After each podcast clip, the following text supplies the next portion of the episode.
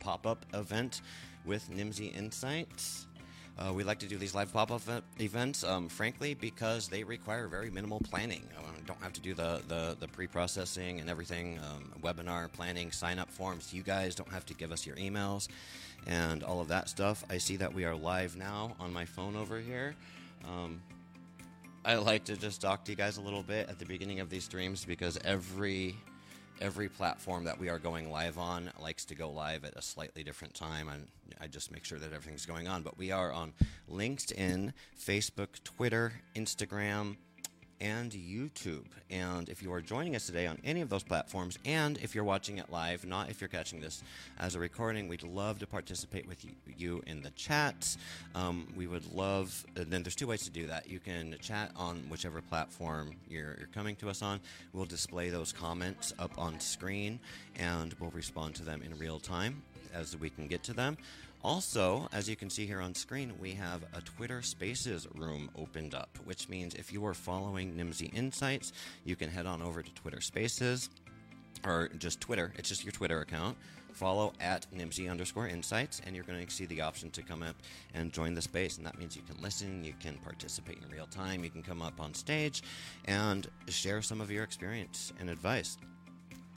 Today, we are talking to Iryna Rogova who is actually here in Seattle with me, um, but because of circumstances outside of our control, we are we are doing this virtually today, and we are going to be talking a little bit about you know the very safe subjects to talk about live on air of geopolitics, um, specifically in regards to China. We got some interesting um, articles to go over. Um, and stuff from Iryna and other sources from The Economist. Um, Iryna, tell us a little bit about yourself, though, before we get started. I want to know um, what brings us what brings us together today. How did this all come about? Yeah. Uh, well, first of all, thank you for having me. Um, it's a pleasure. I'm so excited. Um, so I have been in localization industry for the past seven to eight years, and um, I started at VoiceBox Technologies um, a long time ago, and I was a translator, um, uh, Russian translator um, back there. And then I transitioned uh, to Tableau, where I spent nearly six years uh, doing uh, project and program management, also related to localization. I left Tableau a few months back. Uh, just decided that I want to move on to um, maybe move into consulting. Uh, and geopolitics is something that interests in interests me um, these days. Um, is very dear to my heart, and I'm super excited to talk about this today. There's a lot to talk about in, in these. And I was, as I was mentioning to you before the call, we actually here at Nimdzi Insights, we help moderate. Oh, let me get rid of all this stuff over here. We help moderate a biweekly call with um, with leaders, global leaders, usually like VPs of international or localization directors, globalization directors, where we actually just go over the latest geopolitics, geo, geopolitical, geocultural things that brands need to be aware of, um, and discuss how how different brands are are responding to that. And it's not much, it's a closed group because this is such a sensitive subject. This isn't something that you want to open up to just anybody. It's not something that you um, want to be reporting on. So, like when, when we get together and we talk about this, together, we're not able to do it in a public forum, which is fine. That's by design. So I'm really excited to have you on today, and we can talk about this publicly and try not to put our foot in our mouth too much. but w- one of the um, the first articles that you had brought up here is uh, to talk to us a little bit about this. Yes, absolutely. That was um, uh, an article um, written by um, Cheryl Ifill, and um, she um, speaks to you know the the current responsibility, social responsibility that businesses should um, acknowledge um, uh, because these days in you know 2021 uh, it's no longer just business it's always mm. politics are always involved um, as we all know especially it, it's hard to separate the two right Absolutely, they are inseparable. Um, and you know, if you are um, as a company, as a business, if uh, you are profiting from benefiting from the country's freedoms and resources, and claim that you, as a business, want to invest in diversity and inclusion, you also must accept the responsibility and promote the support and support those democratic uh, values that you you know you claim that you support. That means um, you know if we take um, um, a fairly recent example of uh, the Georgia state um, and the laws, the uh, voter suppressing laws that are um, uh, some lawmakers are trying to um, to introduce there. as a business, as a company, you need to make sure that you oppose those uh, discriminating laws that suppress voting rights because you know you you have to make that available to all you owe that right. to your customers right well i mean brands end up getting pulled in different directions right mm-hmm. Um, mm-hmm. because you've got your customers in each market right you've yeah. got uh, you've got your employees and mm-hmm. you've got um, government regulatory agencies, um, all, all, of these different things. But one of the things that I was, I've been super interested to, to find out because we've been doing a lot of this geocultural type work here at Nimdzi as well. And one thing that I've really been fascinated by is the fact that a lot of these initiatives come from like grassroots efforts within the organizations um, by from employees. And it's not what you think. It's like a lot of brands um, making decisions to um, change their messaging or evolve their messaging to keep up with um, things that are going on in the news. The assumption is that they're being pressured to do that by their customers, but that's not always the case. Uh, a lot of the times, the pressure is coming internally from the employees. Have Have you seen any of that? Have you found any of that? Absolutely. And, uh, you know, um, as a person, as an individual, as someone who is politically aware and tries to keep up with the things that um, are going on around yeah. us in the world, it's not just life. in the US. it's I, rough life trying to stay politically aware these days. I mean, what else do we have right now? We're cooped up at home all the time. Right. Um, so I think I, I, I want to say that I am very excited about what's going on. I think um, it's it's delightful what's going on within each big and small corporation or company or business, people who are um, who work for that uh, for those businesses, they um, they they they are becoming aware of um, how um, their voice matters and mm. uh, they can be outspoken and it will have an impact. And it's the high time to to to have that impact. You know, we are um, in the very advanced digital age right now that we're living in. And um, newer generations of people, of like the young generation of people who are growing up right now, they are no no longer restricted by you know uh, oh there's not enough information. Uh, there's a deluge of information they can get their hands on, and hmm. uh, people people's interests are shifting towards you know products and services that have more meaning to them um, uh, they start paying attention to businesses who care about the environment, who care about paying their employees a, a living age. Um, the the audience is more diverse now. Uh, if you work in marketing, you can't just not see it.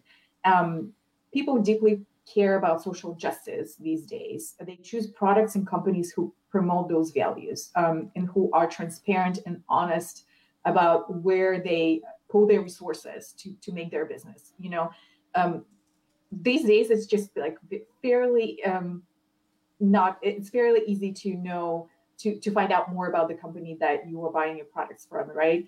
Um, where where do you grow your coffee beans? Are you fair trade certified? And things like that. And, and people, so you have to and people mm-hmm. actually pay attention to this. Absolutely. I mean i know that i i i do and I am what 35 years uh, years old. There's a newer generation of people who grew up on Instagram, Facebook, and the internet in, in general, and they know where where to put that information. They know how to um, have their voice uh, their voice heard. Yeah, and, and, that's a completely different world. I mean, thank you for dating yourself on air. I am the same age as you, essentially. and we're we're at that nice like happy middle stage where it's like we're old, we're like not so old that we're ashamed of it, and we're not mm-hmm. too young to be ashamed of it. So it's like yeah, perfect age. Um, but I'm, I'm, proud of my age. I think I'm the the best. The point, yeah. yes, I, I am. I'm being the best 37 year old I can be. But being a 37 year old, I you know uh, new technology uh, uh, terrifies me and frightens me. You know, I go on the TikToks and I don't know what these kids are talking about or how they're how you can get information in nine seconds, but people do. People do. So there is a whole new world out there for um, people in all markets to share and disseminate information, and it's having a profound effect on how how people respond to brands, how people mm-hmm. react to brands, and we have a great um, one thing that we were talking about is this, this great case study from H and M in mm-hmm. China, and I pulled up an article here. Um, but also, you know, I I plugged our, our call that we do at Nimdzi Insights, and we actually covered this last week, no, two weeks ago. We actually covered that in the call, and of course, I can't talk about what um, the the actual conversations that went on there, um, but we can give a quick overview of it here. But you know, I, I, don't want I don't want to give a quick overview. That's why I have guests on this program. I want you to give a quick overview. So, um, you just want to put the, the, the, whole responsibility onto me, which I'm fine with. I absolutely do. I absolutely do. Um, yeah. So uh, this this hey, article, you, you, you um, don't be careful making fun of the person that controls what you look like on screen.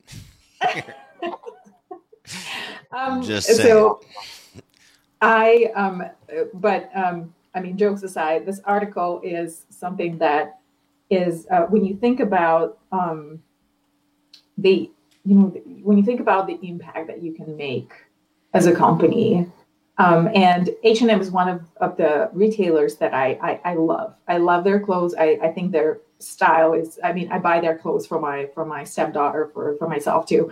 And i i was so excited to see that you know H&M was one of the brands um, uh, who pushed back on China uh, because they were concerned um, by the you know by the origin of the cotton that was um, that was they were using, mm-hmm. and I yep. know that's fairly it's it's probably fairly complex and um, difficult to even know where your cotton is coming from. What even if you are you know if you work in H&M in like head of sales or head of supplies or whatever supplier chain uh, you probably don't know the the all the things that happen to that cotton before it gets to you. Um, but they were concerned, and I um, I was so excited to see that they pushed back on China and this uh, you know they um, stopped um, uh, collaborating with um, I guess Chinese um, uh, suppliers before they until they know that like the uh, what, what's the what's the deal with that cotton? Where is it really coming from? Are, uh, Uyghurs, and I, am hoping that I'm pronouncing the the name of the people um, correctly. But um, yeah, so there's this um, the story that not even the, it's not even the story the the fact that uh, the people um, in the um, geographic area Xinjiang, and you can correct me because you probably know how to pronounce that. You know, I am I am just ignorant white boy from Seattle here. I don't know how to okay. pronounce it either. But so I, I, had to pronounce. No, I, I, do, but I'm ashamed because it's horrible.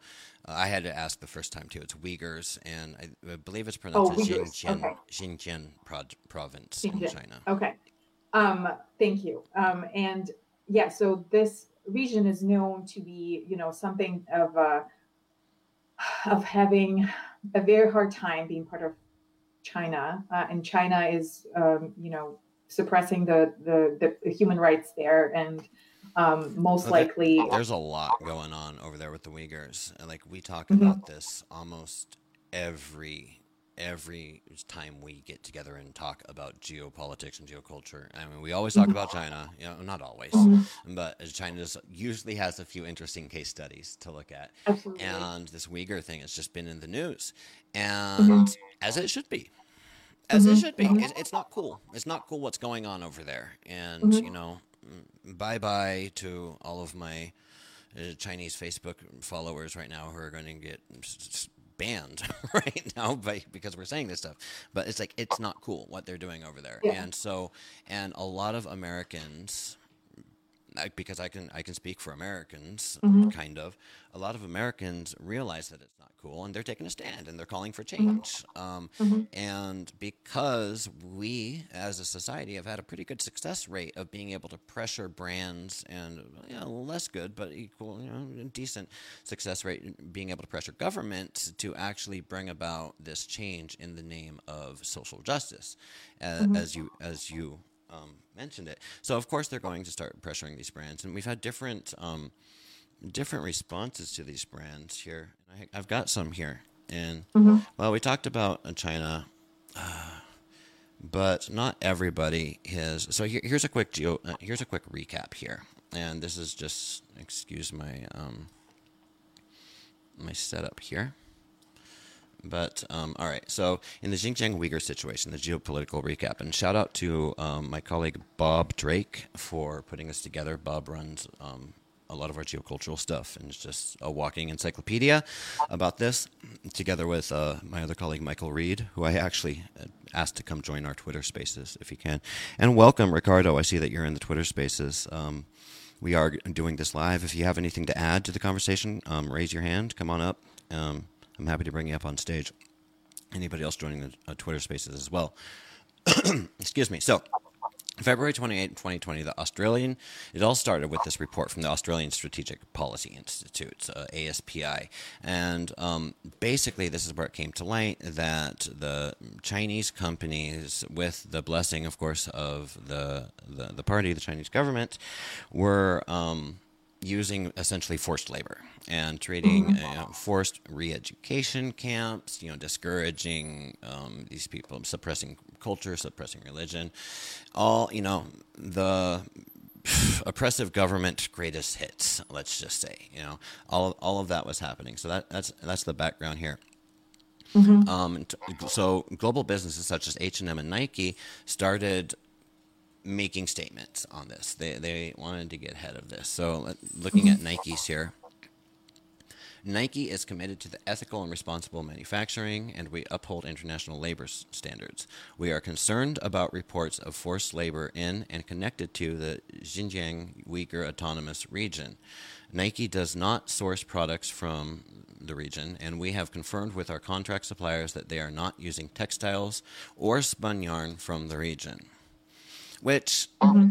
by the way, side note, like that's a whole separate conversation about how if a company if a company's way of preventing forced labor in their supply chain is to simply ask their suppliers their supply chain you know, because the supply chains aren't they're deep they run deep mm-hmm. right mm-hmm. and if if a if a brand only action is to make all of their direct vendors sign something that says they're not doing it. Yeah.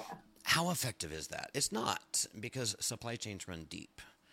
Mm-hmm. Um, and sorry, I'm monologuing here. Let me just get through this. So that was that was the Nike, um, the Nike thing.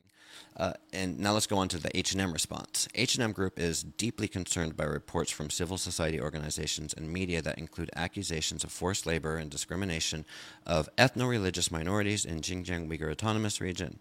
We strictly prohibit any type of forced labor in our supply chain, regardless of the region.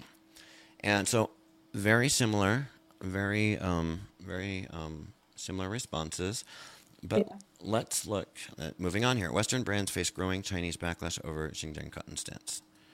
Um, and I, I think H&M had to kind of like pull back from what they said initially. Originally, they said, okay, we, we're not sure. We don't want to use the, the we don't want to make be accountable for this forced labor. Uh, we respect human rights. And then once they saw that backlash that the you know was they faced in China, how their um, you know retailer, uh, how their stores were closed, how how much revenue they started to lose, and you know the Ch- Chinese government is very powerful in how they can you know make their celebrities and influencers um, work their marketing uh, tools, um, and we all know that you know the marketing. Uh, Chinese marketing is very successful um, in the when when you want to promote your uh, products or services, you um, you just give that product to to a bunch of influencers and that's how you do marketing in china because that's the, one of the most powerful tools there uh, you don't just run paid search or paid um, digital ads, right? Right. And so I think that's how um, H&M got a lot of um, negative publicity there, and they had to change their response. Their, their, their latest response was that they were hopeful to, you know, amend the, the relationships with the Chinese, um, uh, their Chinese partners. Um, so and I, I yeah, mm-hmm. just to, because you're you're just like jumping ahead in my slides, and you know, for, for, those of you playing along at home, like Iryna hasn't seen these slides before. Um, she just said, "Hey, let's talk about H and M in China," and I said, "Hey, I think Nimdzi has some research on that." So so we pulled it up here. Um, but yeah, so products being pulled. Yeah, so basically, in, in an effort, let me know if I'm getting this right, Iryna. Mm-hmm in an effort to appease um, international outrage around um, forced labor in the supply chain and from the Uyghur Autonomous Region over in China, H&M put out a statement saying we not only do not use forced labor, but we condemn it. We wholesale condemn the use of forced labor in our supply chains, and we're not using anything um, from that zone. Um, and people were happy and the peasants mm-hmm. rejoiced, right? Like everyone, oh, the social justice folks, yay, good for you guys. We're back you. But they pissed off the Chinese, right? Because this has been what happened is there's been a sorry, I'm, I'm going to quit clicking around. I'm going to give someone a mm-hmm. seizure. Um, is there's been a very nationalistic response in China about um, the use of Uyghur cotton essentially like they mm-hmm. are proud of it you know just like americans are proud of their apple pie and bald eagles it's like it's become politicized and mm-hmm. referring back to our opening everything's being politicized these days right you mm-hmm. can't mm-hmm. separate politics from business um, landlords are kicking them out of their brick and mortar locations um, the, the being literally erased off the map literally erased off of the map. They're they're taking um, off of the Baidu maps that people use to find the stores. They're just taking them off. So hashtag cancel culture, Chinese edition. I love it. Americans do not have a monopoly on can- um, cancel culture. Right. Um, I'm just a little concerned that um, when it comes to uh, when when it comes to uh, issues like this, uh, instead of just uh, trying to reassure the public, the international um, community, um, that you know we like I'm talking like personify in China here, we are looking into this, this issue, and yes, we know there's a lot of you know political problems around this autonomous region, but we are you know making or doing our best to make sure that there's no forced labor involved in in in, in producing um, uh, this good these goods. Instead of trying to reassure the international community um, the nation you know the country china in this case they are trying to um, to boycott to boycott the the, the, the brands that to uh, put the blame or like point fingers and say well yes, we have this, but you Americans, you had slavery and you are still, you know, suppressing. Shut, um, shut your lying yeah. mouth. We had, no, America so they're perfect. trying to just like reverse um reverse that narrative and blame other nations for like oh yeah well you also have skeletons in your closet and whatnot we are yeah we have our problems but you too it's not about that it's trying to yeah we we do uh, i mean i'm, I'm not American yet. I am Ukrainian. Ukrainians have their Don't worry. No, nobody's perfect, Iryna. Nobody's perfect. That's right. That's right. Thank you for putting that in in a simple sentence for me. Uh, I'm I, I'm just trying to to to say that why don't we just like embrace the humanity and like be more human humane and uh, trying to respect each other each other's rights and trying to you know work towards the better future. But who's we? Um, who's we? Right? Does we include brands? we as people like community you know global community yeah instead of just that's that's my point. Like, so that's the difference between a 35 year old and a 37 year old is that two years you just become a complete cynic. Because I'm like, nah, we are not going to do that as a society. I wish we could. All right, I wish we could. And I, I think uh, talking about it, like what we do, like what we're doing right now, I think this is this is how we do that. This is how we come to understandings mm-hmm. across borders. Mm-hmm. Um, really quickly, let's jump into the comments here. Um, Constantino de Miguel, hey, how are you, sir? Good to put pressure on unacceptable Chinese behavior. Let's bring you up here. On unacceptable Chinese behavior, how about Islamic countries that suppressed human rights against women? Um, pinpointing China, how about Islamic countries or conditions of illegal immigrants in the U.S.? Ooh, all right, let's go there. is that my is that question to me? Um, I have no knowledge. I mean, I have no expertise in that. I um, I'm sure there's so much like going on that we we just don't have enough time on our hands to discuss all of this. But yes, um, if you are if you want to just send us, you know, more information, and we're I'm happy to discuss this again on air. Um, but there's like there's just like so much, you know, evil in this world going on that um, it's yeah we need to talk about these issues and there's yeah there are so many issues um, surrounding um, women's rights. And um, um just recently i read an article on how you know now that the us troops are pulling out of uh, afghanistan um, so like the the women's rights uh, the, the, the, women are again that one segment of population that are going to be you, you know that are going to be left with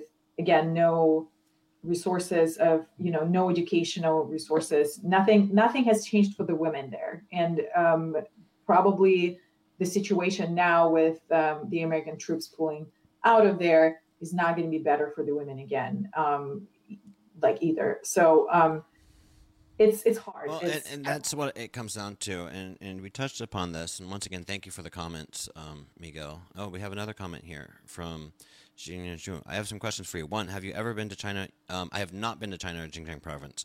Two, if not, how do you know the real Xinjiang? I don't. Okay, she's calling us out here. Good for you. What makes you believe that there's forced labor? Because it's in the news, there's been reporting about mm-hmm. it. Did H&M show any proof that their cotton supply chain have forced labor involved? No, they didn't. That's okay. So this is a really good point. Thank you so much for joining the conversation. Do you know that cotton farming in China is highly mechanized? So this is a really this is a really good point that she brings or I'm assuming it's she. I don't see a picture. I'm sorry. Um, did H and M show any proof in their cotton supply chain that they have forced labor involved?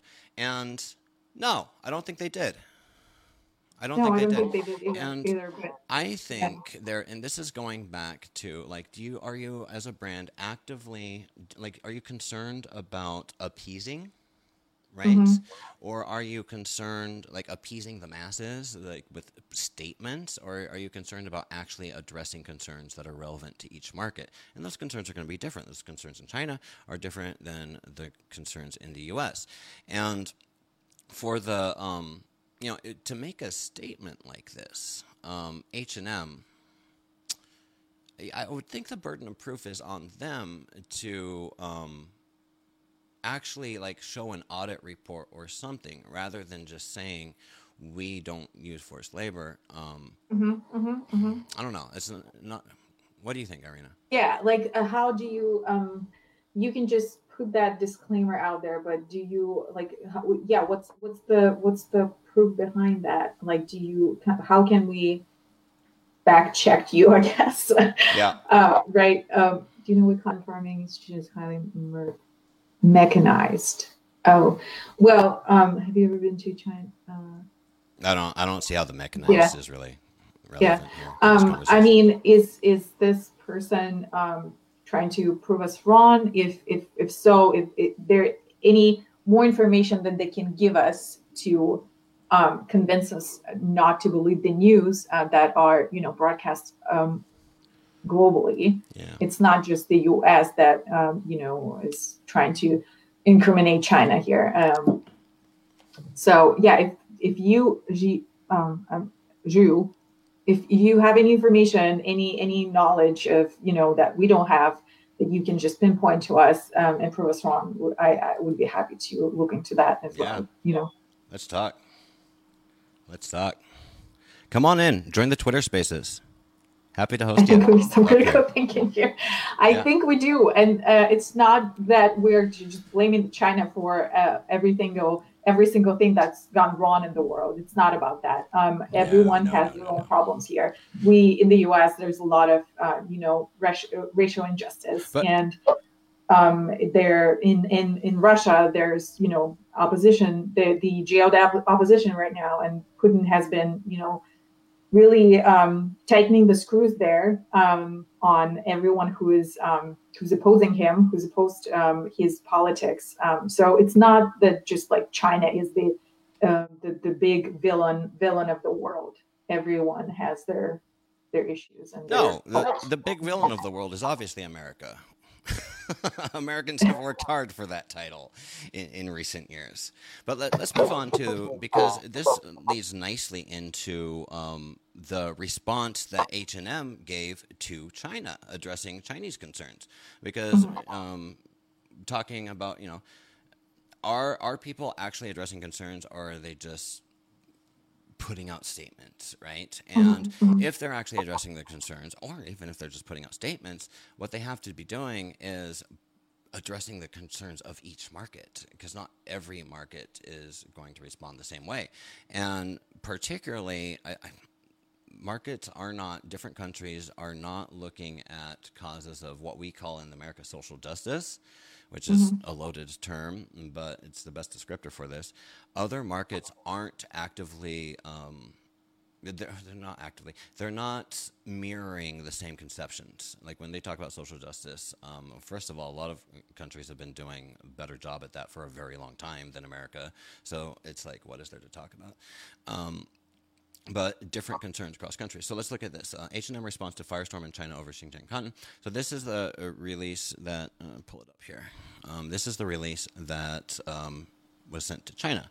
It says, uh, uh, some background. H&M released a new statement on March 31st, 2021, calling China, quote unquote, a very important market stating they have a quote unquote long term commitment to China and vowed to regain the trust and confidence of customers, colleagues, and business partners in the country. H&M said it, it wants to be a responsible buyer in China and elsewhere and is now building forward looking strategies and actively working on steps with regard to material sourcing. The statement does not mention Xinjiang and H&M did not indicate whether they would be using Xinjiang cotton. So mm-hmm. I'm assuming, and help me out here in the comments, guys. Um, but I'm, um, my understanding is that what the Chinese market was wanting from H&M was for them to be using Xinjiang cotton, right? But at the very least, not be bad mouthing Xinjiang cotton because they're very proud of it. So um, here's here's the statement. Uh, I'll just read it. We are working together with our colleagues in China to do everything we can to manage the current challenges and find a way forward. China is a very important market to us, and our long term commitment to the country remains strong. Having been present there for more than 30 years, we have witnessed remarkable progress within the Chinese textile industry. being at the forefront of innovation and technology, China ain't that the truth if you've ever been to China and you think America is leading the world in tech, no. Like you go to a Chinese city and it's like an episode of Star Trek. Sorry, I digress. Um, we are proud of development. We want to continue contributing to driving progress together with our partners and stakeholders in the country. We want to be a responsible buyer in China and elsewhere, and are now building f- forward looking strategies and actively working on next steps with regard to material sourcing. Mm-hmm. Together with all relevant stakeholders, we want to collaborate to be part of the solution and jointly build a more sustainable fashion industry. As a global mm-hmm. company, we comply with the local laws and regulatory frameworks in all the markets where we operate. Our company values are built on trust, respect, integrity, and dialogue. We wish to focus on our core business and on what we do best, bringing fashion and design to our customers all around the world. I love this. Essentially, like, let us do our jobs. um, well, they had to, I mean, they are an international brand. They had to put out a statement. Um, they're probably like their revenues are being um, right now they're um, they're losing money. So they they had to reassure their partners and their customers that they're working on um, something to resolve to remedy the situation. Yeah. Um, and um, I appreciate that. I mean, it, but at least I, I appreciate any. Um, right now, I I, I really um, like that the brands are trying uh, at least to do something about it. They are putting out statements. They are listening to their consumers um, they are watching, you know, the, the global news. That they are more aware of the political situation uh, around them. They are trying to make it right by by the consumer and by by the by by you know um, by people, just tr- trying to respect their human rights as well. Um, but, but, but yeah, that, at certain like, point, putting out messages. Certain, I'm sorry. Okay, go. I yeah, at a certain point, they just also need to think about business as well, right? and real.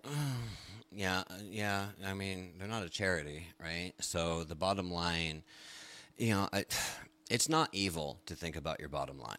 I'm sorry. Like, it, it, it's not. I, I don't think that's evil. It's evil if you do evil things in the name of your bottom line. But you know, let's not use words like evil because that's that's a, that's a loaded term here. But how do you respond in today's globalized world where information is just available to anybody. Mm-hmm. mm-hmm. when different market you're in multiple markets and your different markets have polar opposite expectations from you. Mm-hmm. So one market wants you using Uyghur cotton. Another market wants you not only not using Uyghur cotton, but completely disavowing Uyghur cotton mm-hmm. um, and what's happening. I uh, I have no question. I don't have a question to that. Um, you know, as a brand, you um, you should probably have people like a whole department who yeah, did, who, I, I don't think, think I have. Yeah, I don't think I yeah, was expecting an answer. It's it's just like you, but you you have to think about the ethics of um, of how you do business, where you source your um, supplies from and um, I don't want to. I have no intention to disrespect anyone when I when I talk about China and about Chinese treatment of Uyghurs. Is that the pronunciation? Uyghurs. Uyghurs. Um, I just can't ignore the news, and I'm sorry, but those news that I, I, I choose to read. Yeah, we don't, are, we don't need to justify uh, yeah. that we're talking about this. It's in the yeah. news. It's in the reports. It's happening. Mm-hmm. Uh, if if you have counter information, yeah, join in the comments. Let's have that mm-hmm. debate in the mm-hmm. comments. Um, but yeah, we don't need to sit here and apologize for talking about Uyghur cotton in China. It's in the news. It's happening, and it's affecting what brands mm-hmm. are doing. And trust me, the brands that I'm talking to, um, well, not all of them, because not everyone has supply chains in, in China, but the ones that do, eh, they, they kind of need help navigating this. And to your mm-hmm. point, is like, how do you do that? Do you have a whole internal team mm-hmm. that's um, responsible for this? Do you have, do you rely upon your in country um, teams to help manage that? And obviously, those in country teams at certain companies didn't sign off on certain press releases before they were sent, right?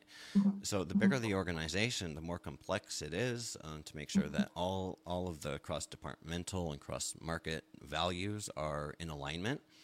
Mm-hmm. Um, it's complex. It's complex, and you know that's why people like you know you and I talk about this. Yeah, exactly. Um, and I would love to talk about more things. Um, yeah, know, let's. Uh, uh, we had um, Oh, you want to really get spicy? We can go to uh, this oh saucy, this saucy blog here. Tell me, tell me, tell me about this. Well, so this is that was uh, something that I wrote the um, just a few days ago, and I posted it. Uh, I posted a link uh, to this article of mine on LinkedIn on my LinkedIn profile, and it's just something that I'm like, oh my god, where was I like a few years ago when the whole like story with Weinstein, Harvey Weinstein was going on, and oh god, I we're, mean, we're gonna be talking about Harvey Weinstein now. Jesus, all right. Well, this is what you brought this up. You okay, brought okay, it up. Okay, okay, uh, and uh, this is the so this is the blog that I um, I write um, in my and, and if you're not uh, if go follow Iryna right now. You've got her LinkedIn right right there, floating above her head. Go follow Iryna because yeah, she's putting out these blogs and they're good. And you have one follower. That is a travesty, right there. I I, I am not about. Fo- I'm not about. I know. I know. And it's on Medium. I, who has a Medium account these days? I don't. I do. you well, yeah.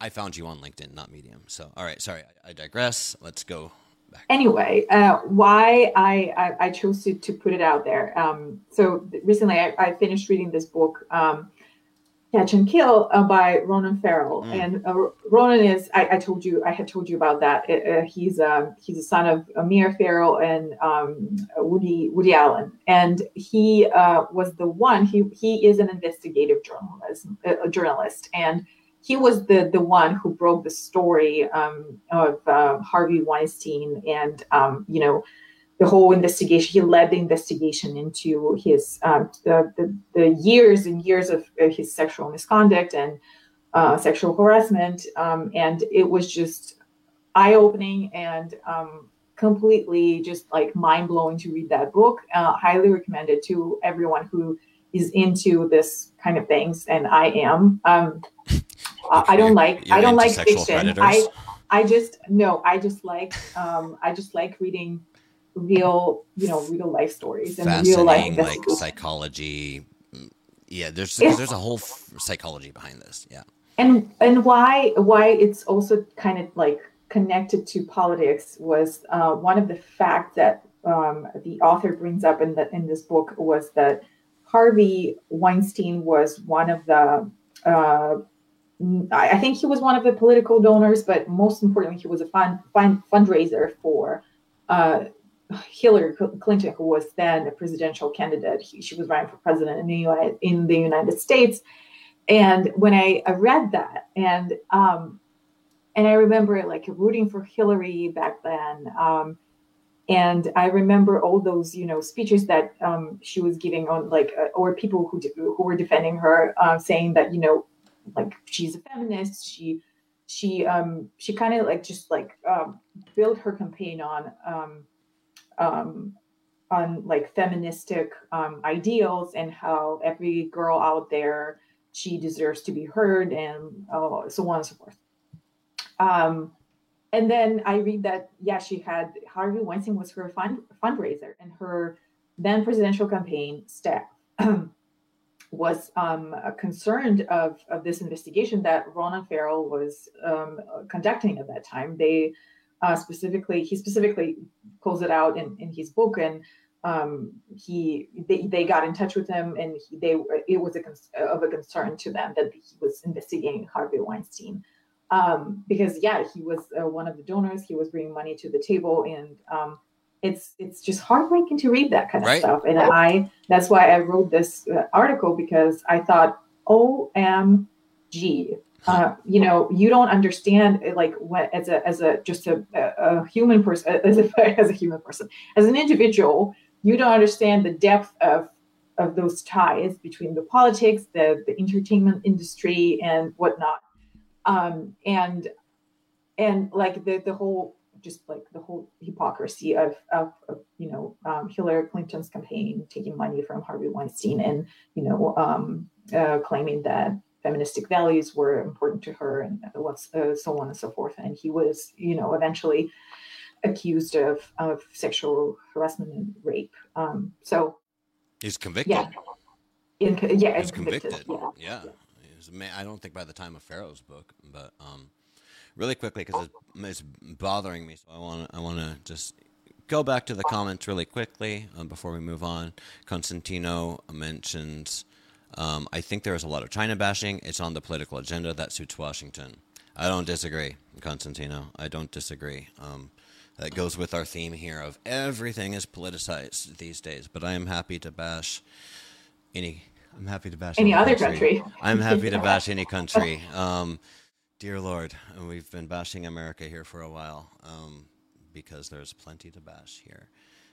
But thank you, Constantino. Thank you, um, Iana. I want to say Zhu, And thank you. Oh, Iana and Constantino are the only ones in the comments. You guys want to keep, keep the conversation go? Leave a comment.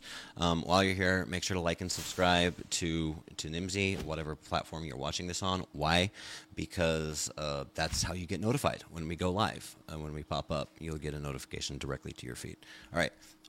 Um, Iryna, back to you. What does Harvey Weinstein have to do with Alexei Navalny? over in Well, first of all, who the heck is Alexei Navalny? Like, uh, t- tell us, tell us about. tell us.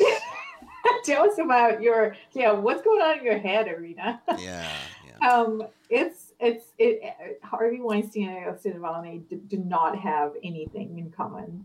Um, it's I mean I hope not um, because Alexei Navalny is someone well, that, who I admire well, and who I yeah, I wasn't trying to imply that they were had something in common, but the blog well, ties the two stories together. I absolutely, I understand your point of view. I'm just trying to make a joke, a joke here. Don't you so, put words um, in my um, mouth? Don't you do it?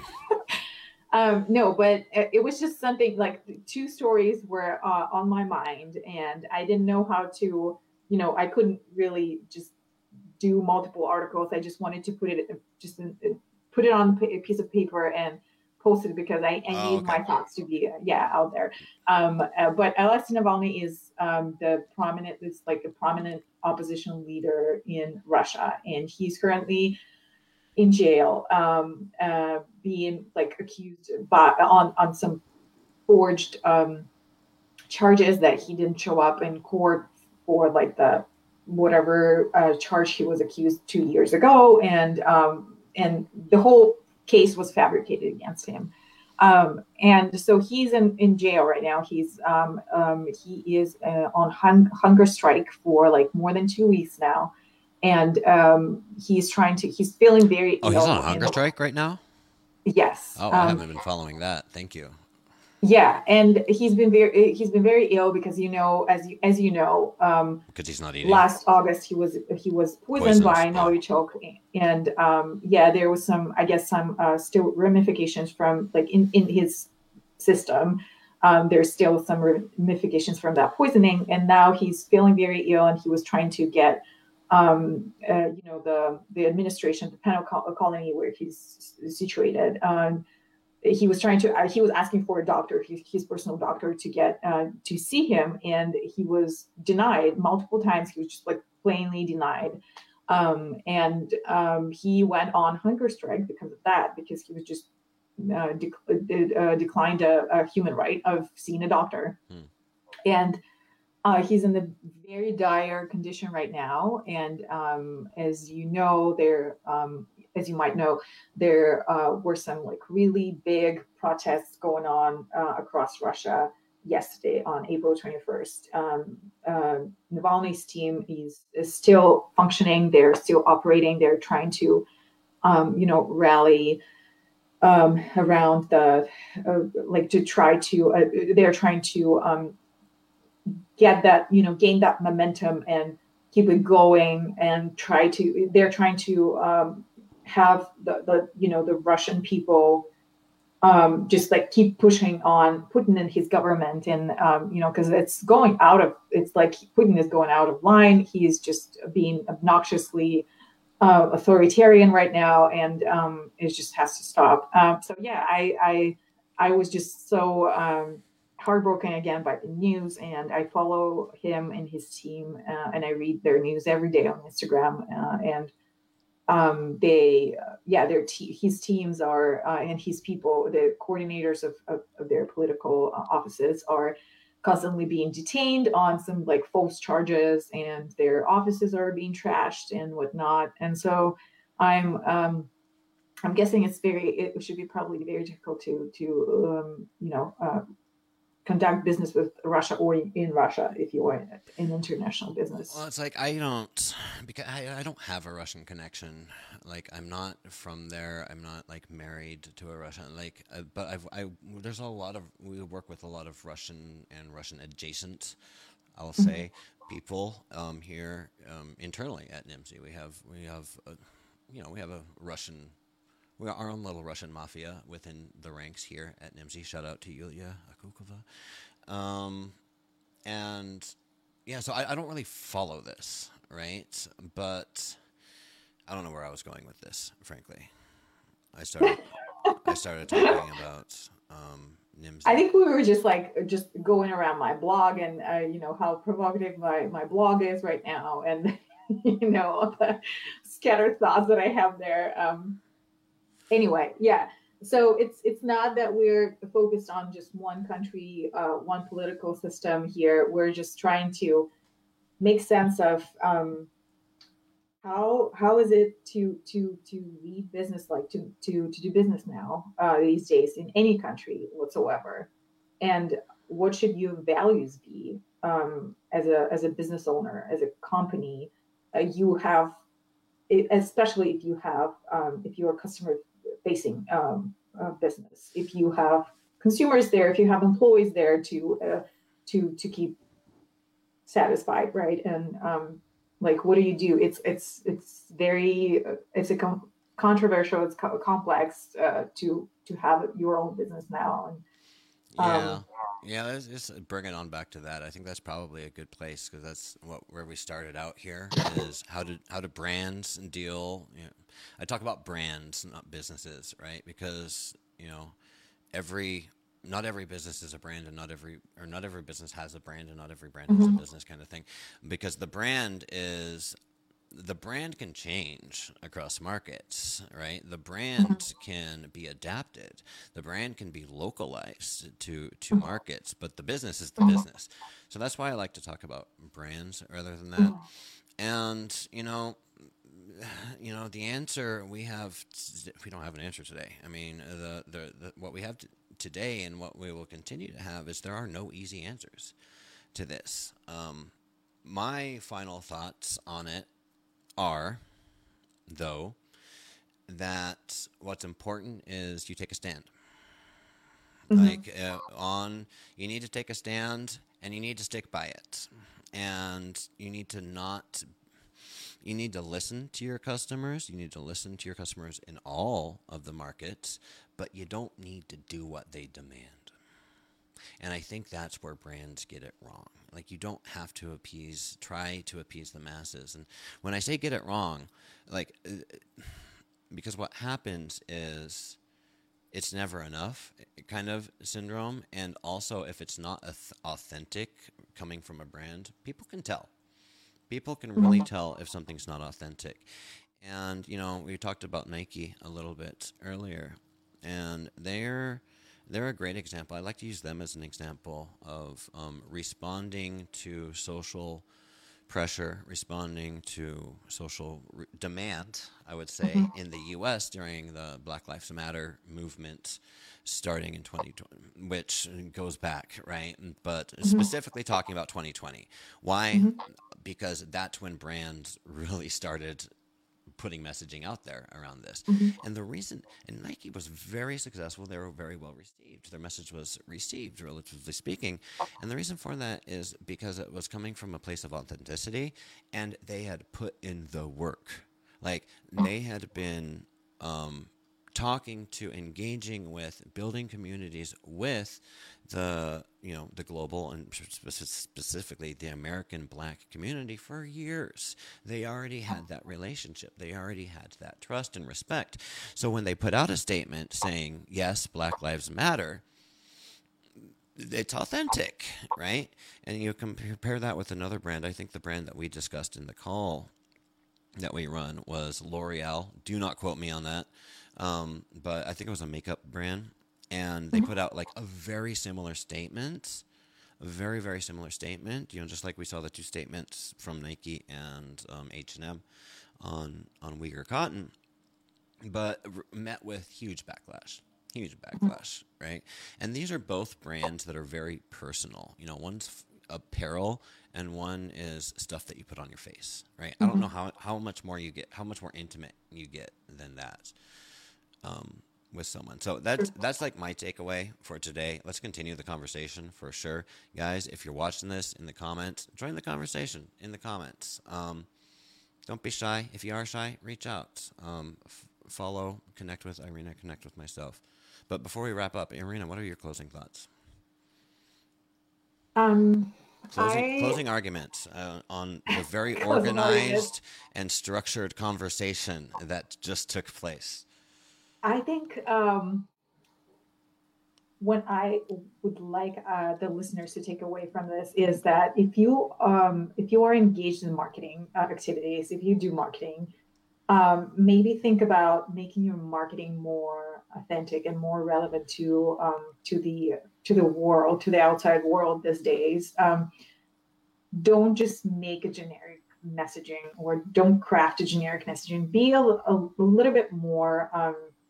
A little bit more crafty, a little bit more resourceful. Uh, listen to what what matters to uh, to the customers um, that you are trying to target, um, and then craft your message uh, from there. Um, so yeah, and be socially aware, be politically aware, because that's what matters to to to people right now. Just try to listen. Um, don't do everything that your consumers want you to do. Right uh, or your employees want you to do because you can't appease and sat- like you can't appease to everyone.